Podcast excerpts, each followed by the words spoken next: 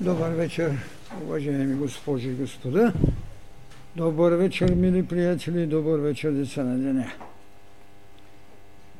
Човек не може да отвърне очи назад, когато има белязан път и когато има кръстна отговорност.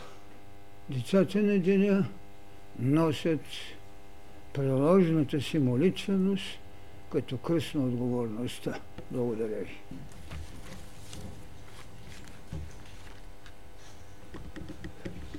Така, тази вечер имате една, може би, от най-странните лекции. Както знаете, тя е озаглавена на самокръщение, а един същия и съсътворителство. Казвам, че наистина това е нещо, което няма. В световната литература не е разработена идеята за самокръщението. Не е разработена и идеята за съсътворителството.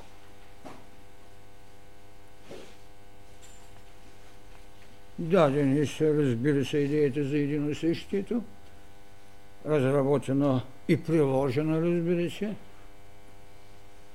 В такъв смисъл можем и да кажем, гледало ли се е с прослонение на това, което наричам, че човекът в края на краищата е едно програмирано същество, което не спира своето развитие само до това, че официални религии са му отредили место в Адиса, место в преисподната, место, така както Христос велече в Царство Небесно, където има много жилища. Той много добре иерархира, каза, че има много жилища и отива да приготвя места, но никой не разграфи това, което реално съществуваше. Пребиваването съответно в астралното поле, съответно в менталното поле, съответно в причинния свят и така нататък.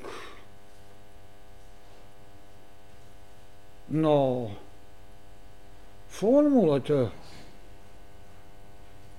с която се осъществяваха тези преселения, било в преизподните или в Царството Небесни, формулата беше тази, че има смърт. Следователно, психологията на човекът беше пригодена, че има един феномен, на който не предоставяха правото на носенето на най-великите тайни, тайната на безсмъртието, а просто, че има смърт, която ви преселява. Може би точно липсата на уточненост на тази бъдеща добродетел даде основание на християните, на някой, особено в лицето на католическата църква, да ви отредят пък и девет кръга на ад. Аз се питам, наистина ли човекът е едно програмирано същество, в смисълът, като се започне от това, което си казва, сътворихте от пръст, дадахте моето дихание, защото рекох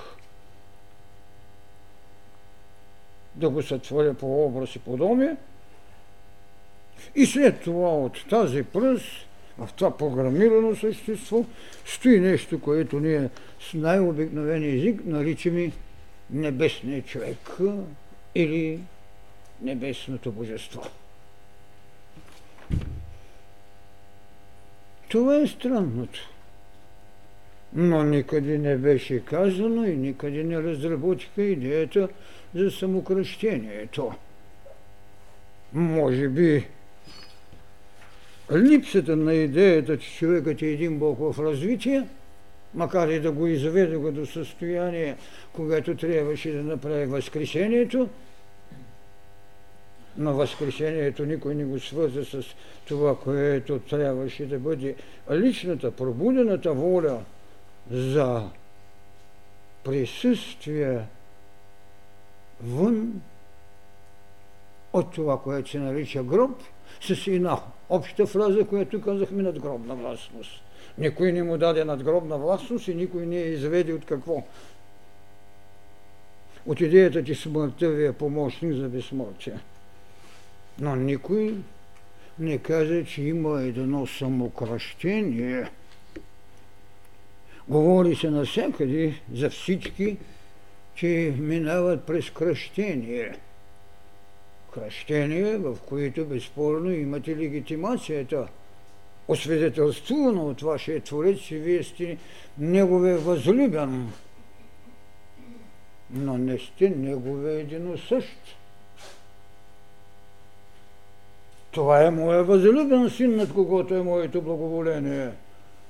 Но не е казано, това е моят син, който е единосъщ с мене и ще прави троица единосъщна. Макар че единосъщието идва, но чрез белезите, за които са оставени, имате Голготският път, имате разпятието, имате възкресението. Но как става? Как става възкресението? Как излизате от утробата? Как извършвате това самокръщение, което не е вече излизане из водата, при което имате кръстител, както англичаните ще го наричат Godfather, Господен Баща? Но когато възкресяваме, какво имаме? С какво става? Ето това е нещо, което нямаше светът. Светът нямаше идеята за самокръщението. И в основата, бих казал, на тази тема стои една от най-големите идеи. Идеята за свобода от скепсиса и от догмата. Ако това можете да научите, това е вашата будност. Свобода от скепсис и свобода от догма. Скептицизмът е, който ви е лишава от правото да не дадете възможност на себе си за възкресение, защото приехте само възкръснало. Къде? Защото нямаше даден големият урок на самокръщението,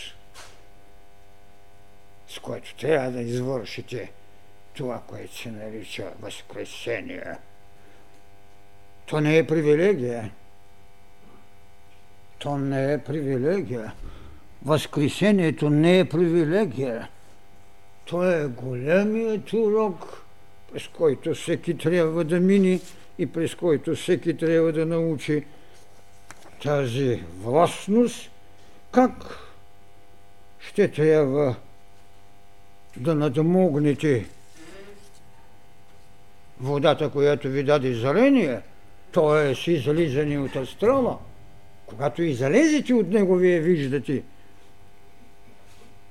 Но когато огънът ви освободи от това, което наричаме умът, това, което наричаме вече душевността, вие нямате виждане. Вие имате властност. Властност надгробна. Идея за възкресение.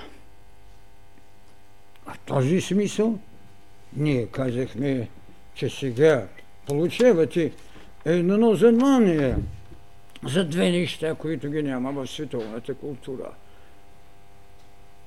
Идеята за самокръщението и идеята за съсътворителството.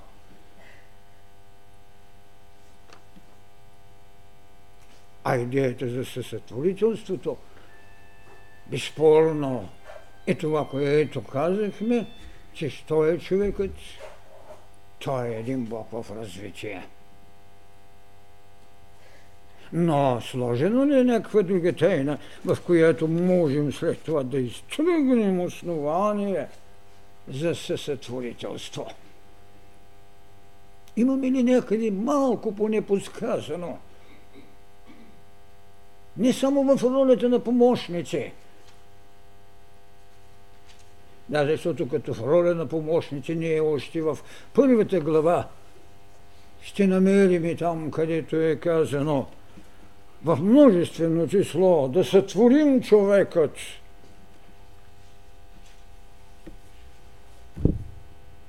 Но идея за съсътворителство, че може ли този човек да извика в себе си правото да сътворява,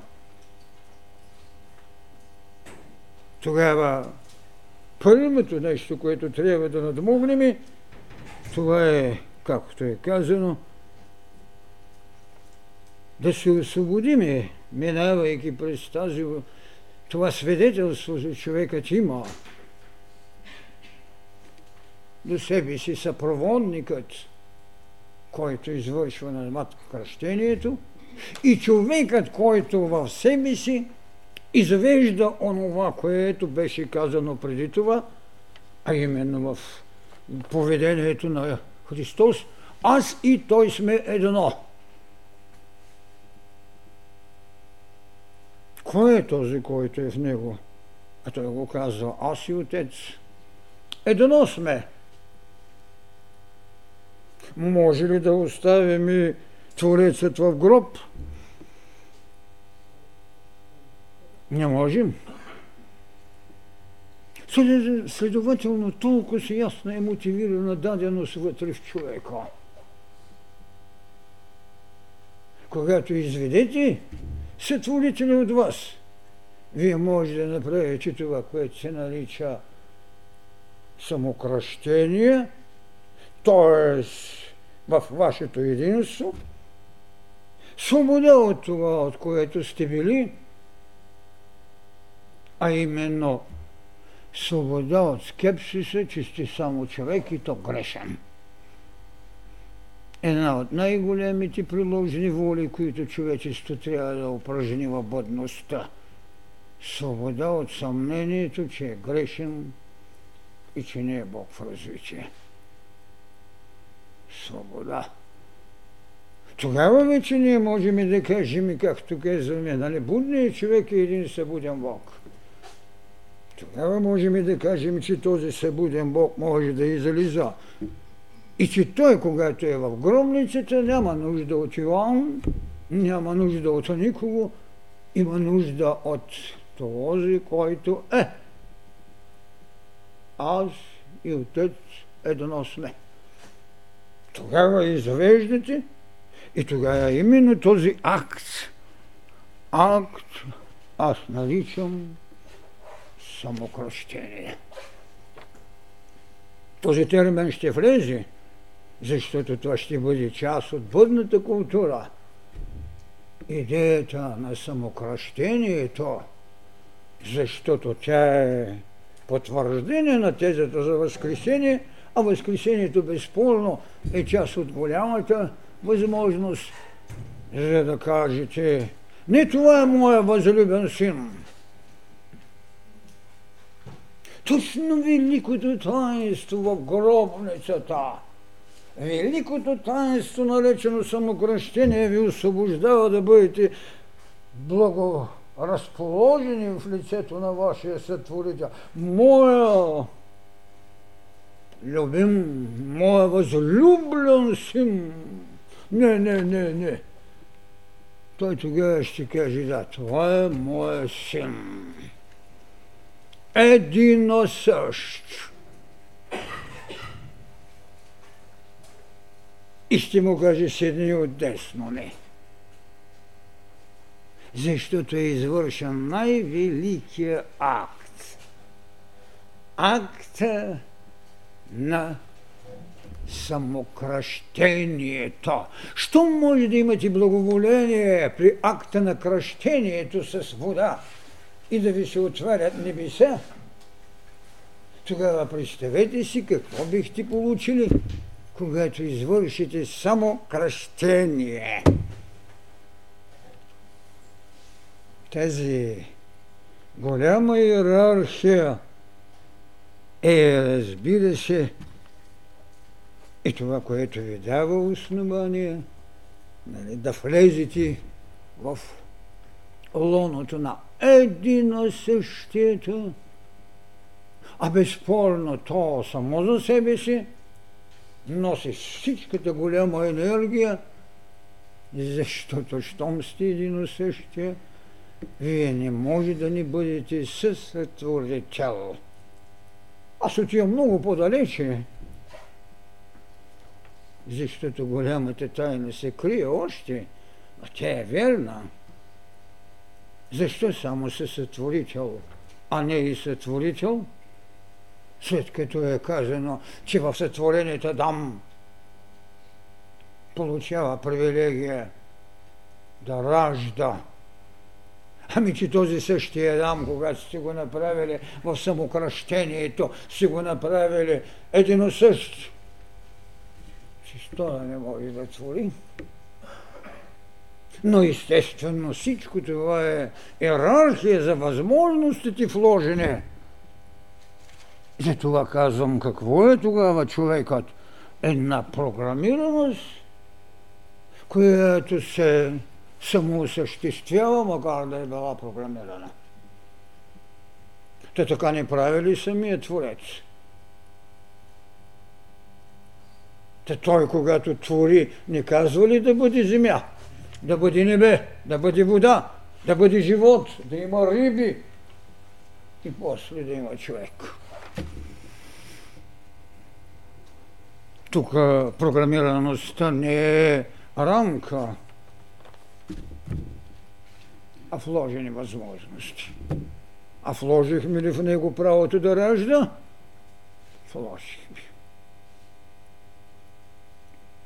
Представете си какво се открива при усетът на съсътворителството. Но то трябва да стане от това, което казахме, самокръщението. Самокръщението е част от свободата на човека от предишният. Той трябва наистина да извърви онова, което казахме, Голготата. Той трябва наистина да направи и на социална формула на битие, наречена разпятие. Да дадеш какво? Даваш майка и ученик. Какво даваш фактически? Даваш кръв и дяло, което си правил. Цялата кръв на потомството. Майко, ето твоя син. Син Йоанне, ето твоята майка. А Йоан е дялото на Христос. Какво давате? Давате кръв, което е азове представител, и дялото, което сте извършили. Виждате ли каква голяма идея за свобода е? Да предадете всичко. Азът си в лицето на утробната майка вечна и дялото, което сте извършили, вашият ученик. Лошото е, когато ученика предаде учителя си, нещо, което, слава Богу, наситих се вече. Това е голямата тайна. Така дават големите учители. Дават кръв и дяло, което са свършили. И тогава човек може да разбере, че след като е раздал всичко това, може ли да прави самокръщение? Не само самокръщение, ще кръсти света. Кръсти как си научение? Голямата трапеза. Голямата трапеза. И всичко това поставете в измеренията на културата. И тогава бихте разбрали наистина ли научихте нещо? Или само обичате да говорите?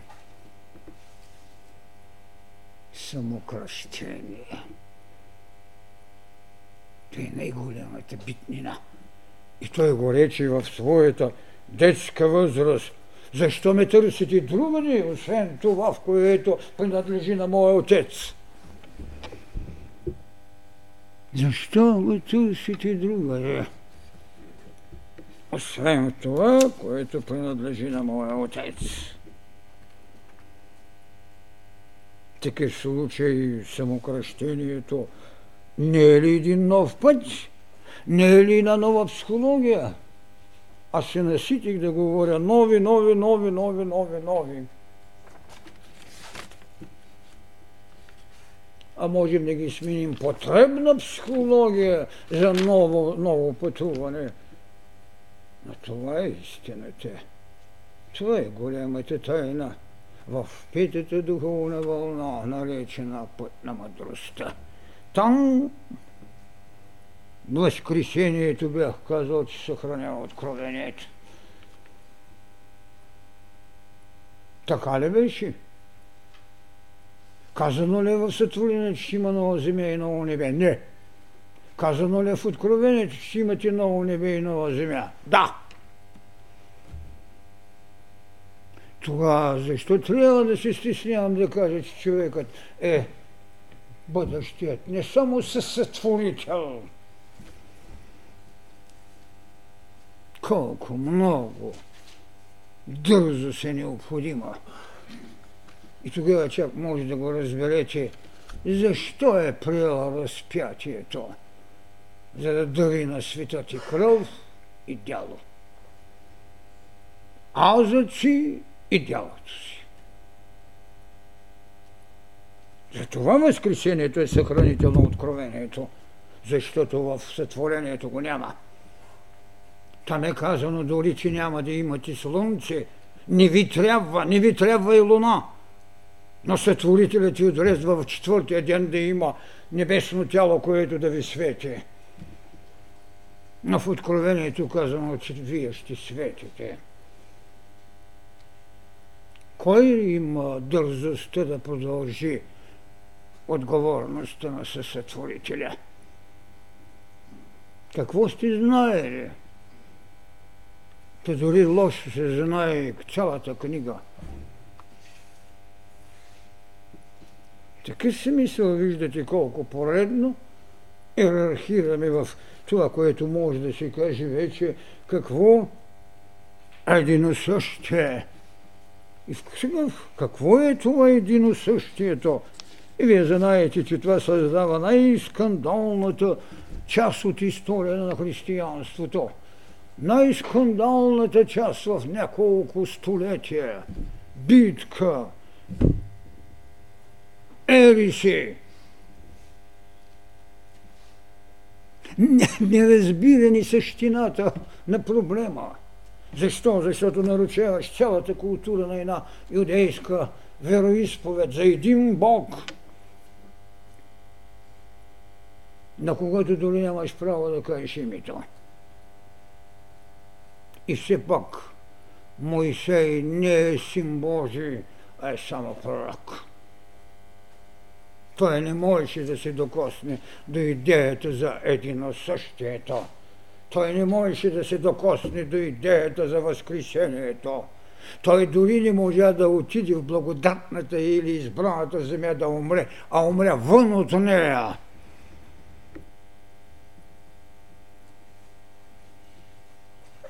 Защото не може да дадете култура око за око, зъб за зъб и да направите мирова даденост, мирово учение. Както виждате, остана си в границите на една юдея. То не стана универсално. Една митологична мисъл, за която мисля, че е опростено вероизповедание, беше универсално в сравнение с ино юдейство, което уж е богоизбрано. Направете ги тези съпоставки, ако искате да имате прозрение в големите неща. А то не е нарушение. Нито е достатъчно основание институцията да ви направи за еретик или за сектант и тем подобни. Тогава чак ще разберете защо говоря, че досега се работеше за добродетели. А от тук се работи за знание. А то е свобода. Свобода от скепсис и догма.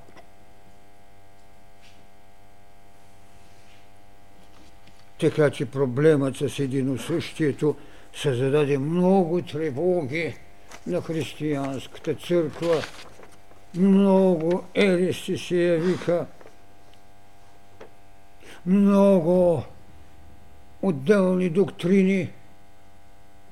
И все пак, колкото и да бяха непълни, колкото и да бяха далеч от голямата истина, защото в края на краищата и в това единосъщие и най-достоверната ортодоксалност не е изчерпила същата божественост, за която сега говорим. Но конфликтът, който раждаше идеята за единосъщието, фактически за мен беше най-богатата палитра, която Източната Римска империя или Византия можа да има,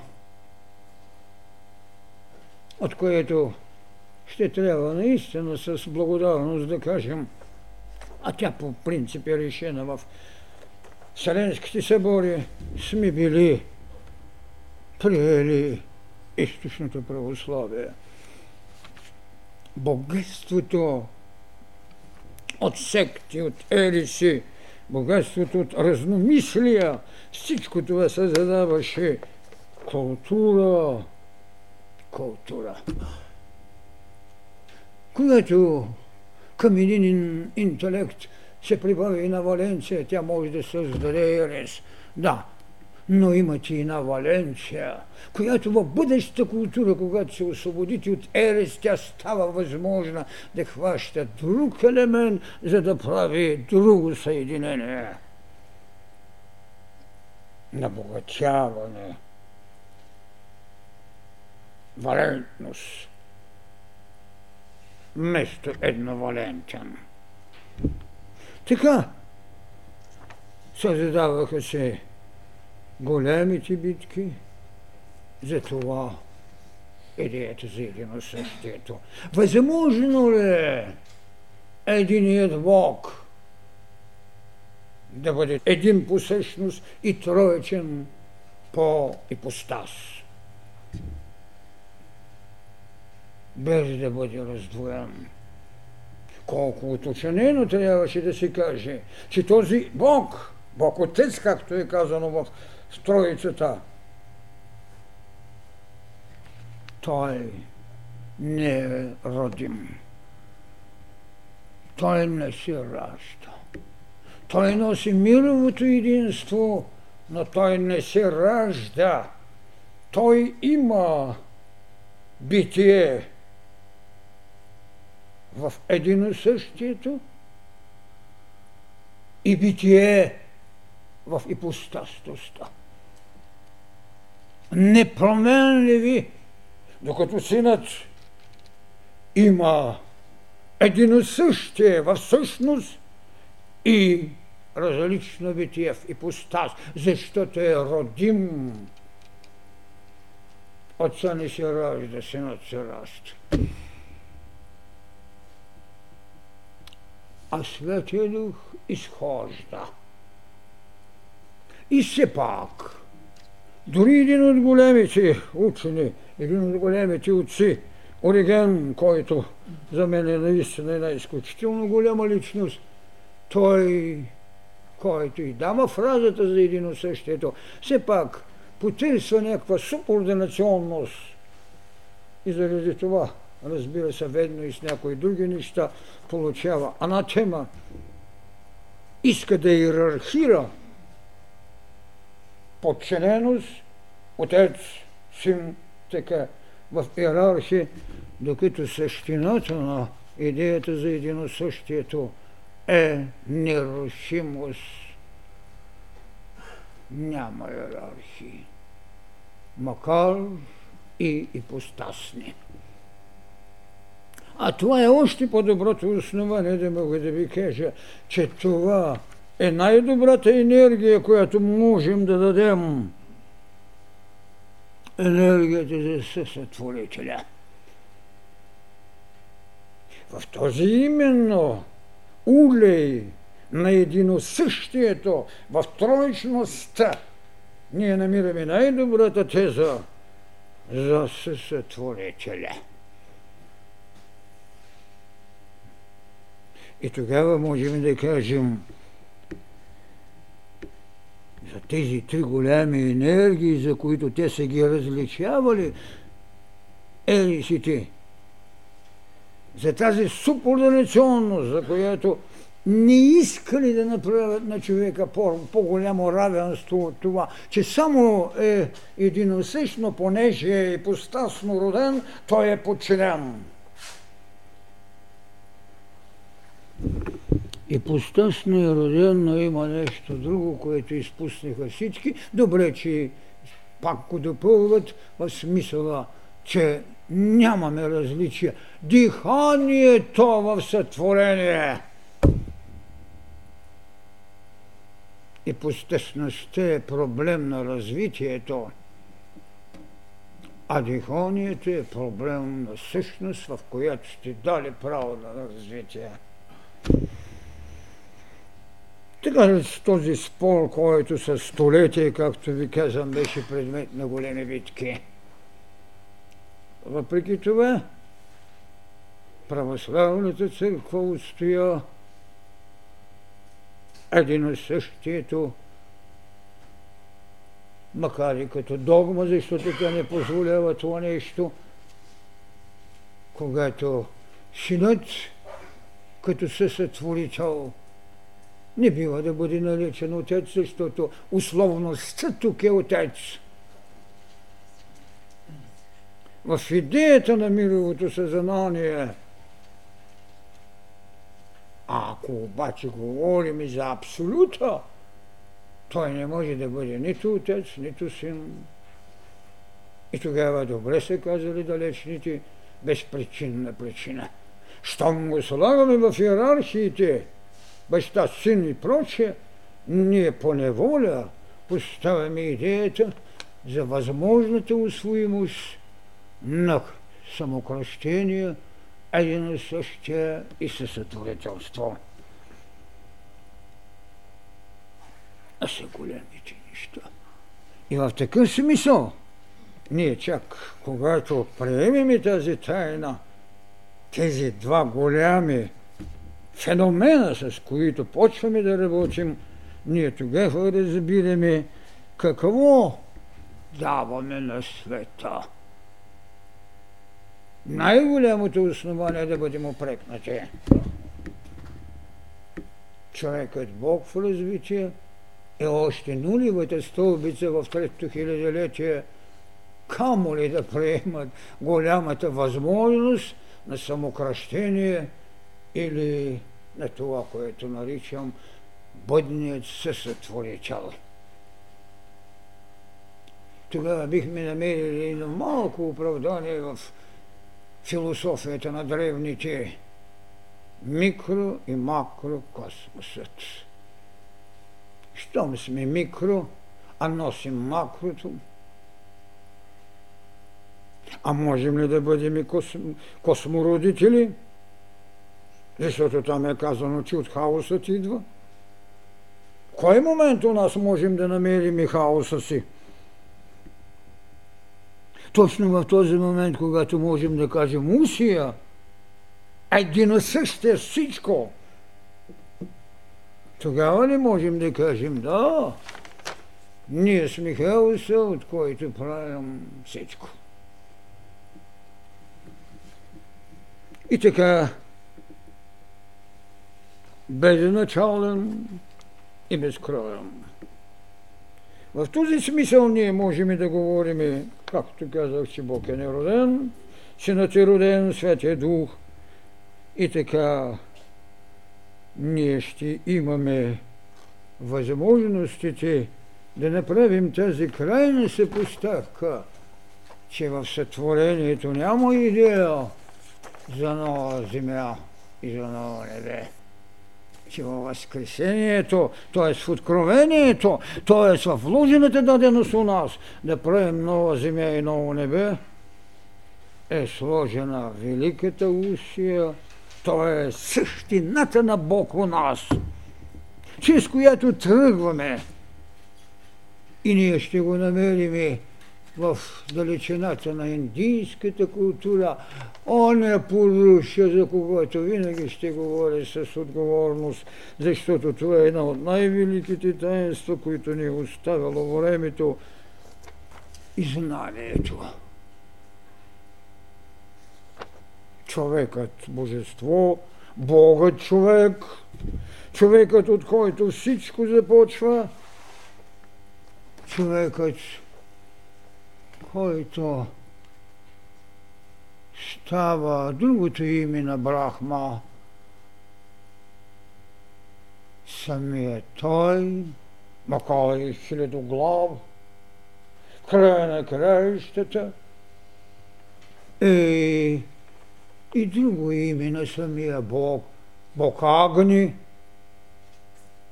или оная велика тайна, с която те наричат душата вечна. И тогава този Пуруша какво беше? Характеристика?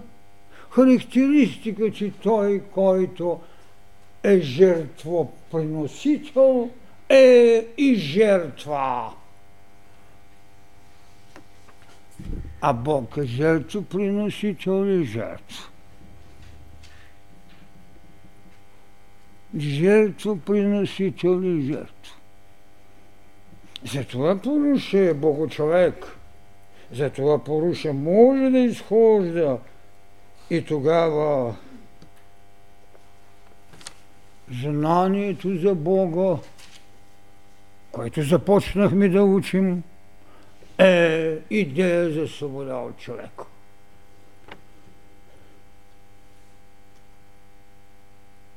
Но нека някой не си мисли, че веднага се освободи от човека. Защото Пуруша, когато е човек, е с хиляда глави. И в себе си носи това, както го казахме, жертвоприложителят е самата жертва. Всичко носи в себе си и става едно от другите имена на своя Бог Брахма. И безспорно в една от тези ликопознатости ще го наричат Агни, в другата Атманът или вечната душа. В светът стои Христос и Бог, или Христос, Синът на Бога, или това, което Синът рече, аз и Отец сме едно. Така е. Така че в тази голяма жертвопринос ние можем да кажем какво трябва да направят децата на деня. В учението на мъдростта те трябва да направят голямата разлика вече или възправената разлика между добродетел и между знание. Това трябва да направят.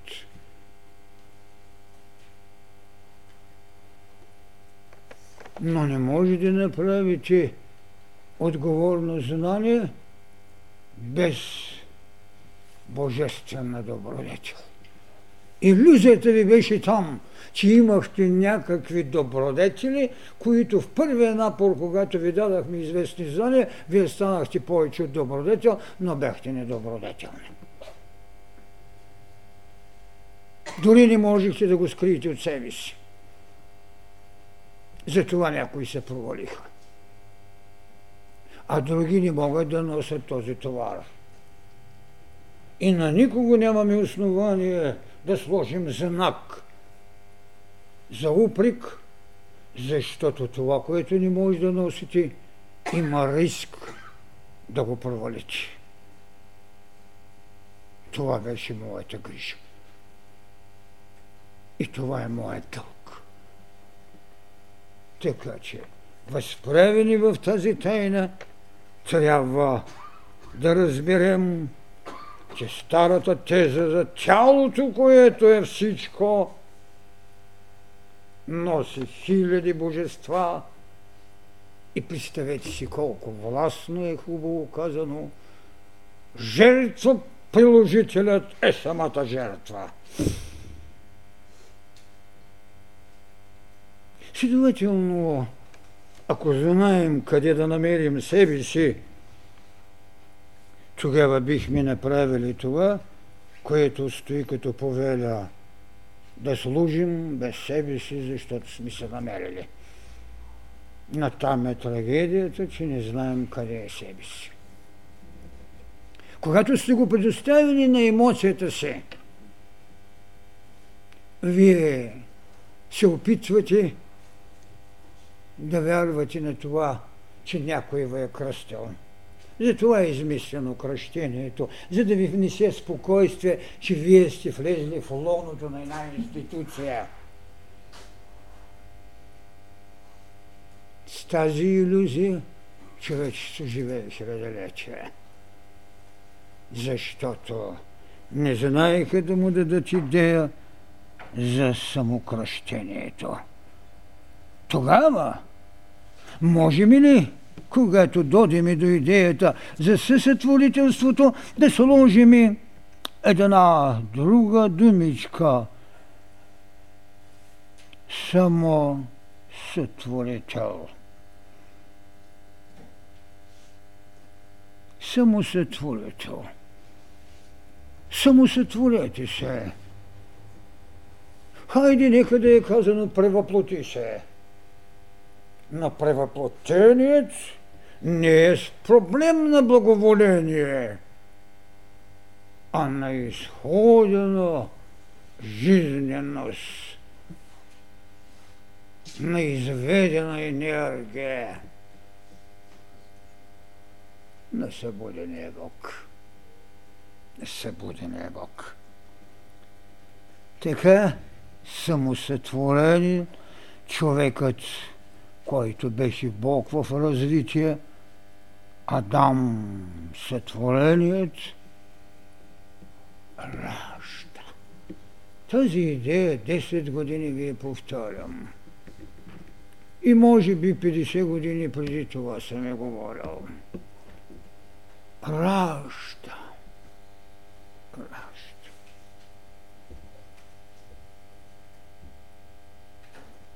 Това трябва да си. Тогава, когато се научите да раждате, вие ще знаете къде е себето ви. Себето ви е да раждате, а след това без себето да изведете това, което казахме. Давате на свита кров и тяло. Отивате на онова велико разпятие и на онази голяма гробница на самокръщението заради тайната възкресение, а тя е достатъчно демонстрирана вече хиляди пъти. А щом може да се възкръсва, тогава вече може да направите и съсътворителството. Така, една от най-странните потреби на нас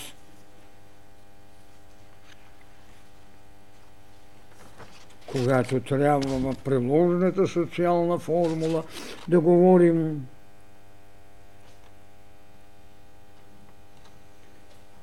това е да знаем тайните на еволюцията, защото те, което дава енергия за еволюцията, тогава трябва да знаем, че живият Бог у нас става съсътворител. Това е еволюцията, която ви прави еволюционисти. Това е, което трябва да носиш. И тогава ще дойде онова, което сме казали. За да дойдем до човека Бог в развитие, когато няма да има принципи, защото цялата енергия вече е друга. Тя ви прави съсътворители, вие сте, които давате.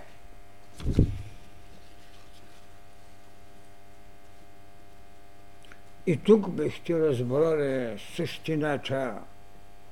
Научи ме да не приемам чуждата вина за своя невинност. Ай, голямото. Това е да не бягаш. Това е да знаеш, че светът си ти. Но отговорността за неговите грешки не е мирова, а лична. Тогава никой няма да опрекне другият, а само ще каже колко аз съм отговорен. Така бихме се задали една от осезаемите тайни за реалност. Осъзнатата реалност на Божията човечност с човешката божественост. Това е, което учението път на мъдростта изведе в събожник тази голяма среща след толкова с хилядилетия. Събожник, защото Божията човечност е във всеки го, който има едно свободно и в същото време в размера на неговата възможност предназначение. Предназначение като гробен властник, като единосъщ, да няма страх, че носи отговорност за съсътворителят. Тогава не бихме казали, че светът е лошо строен, както някои инквизитори не намират изстъпление вън от сътворението, а само в сътвореното. Защото изпущат иерархията на духовните вълни. Когато всички духовни вълни се осъществят, вие ще видите, че в сътвореното нищо не е било излишно, дори тогава, когато може да бъде осъдено. Защото еволюцията, както казвам, или природата е безжалостна, за да даде на човекът основание да се коригира защо е жесток. Така бихме направили другата история. Историята на будения човек, на живия Бог. А той е всеки, който може да каже аз искам да живея. Аз и живея само в Бога. Тогава, когато си направил своята будност, мирова отговорност. Така както прозвището децата на Дина са мирова отговорност. Такава е тайната. Такова е искането. И тогава бихме носили съответна отговорност за това, което се нарича поне страница от културата. Култура, а не занимание. Още по-жестоко е, че има забавление. Защото родителят в грижите се забавляваше, а не можа да прозре, че синът им е там, в онова, което принадлежи на неговия творец. Това са големите неща, които трябва да разберем, и затова в този поруша, в тези велики майки, които безспорно, както знаете, наречени матрики, което в една култура са седем на броя, в друга осем, това няма никакво значение. Те са, които са били бранителки на доброто, на добродетелите, на морала, срещу тях трябва да се разбере вече нещо друго, а именно мъдростта, която символизира боговете на мъдростта и боговете на победата.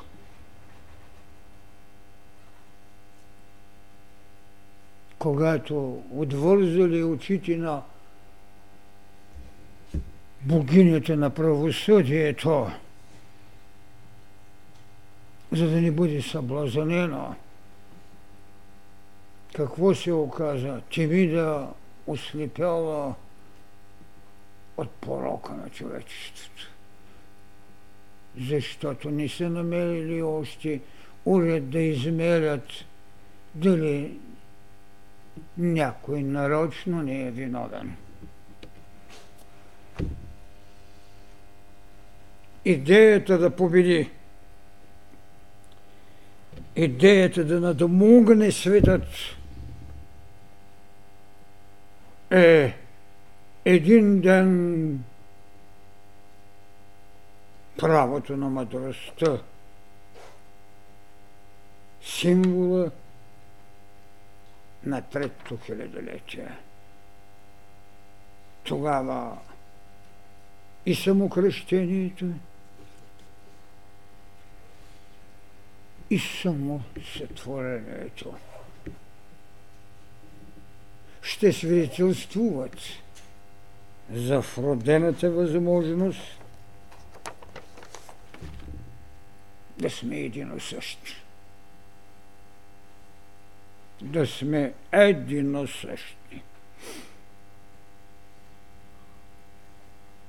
Няма да бъде обиден синът, още по-малко Светия Дух, а бащата няма да живее с друга гордост, освен това, че и синът, и светлината, и светостта са дяло на вечността. Благодаря.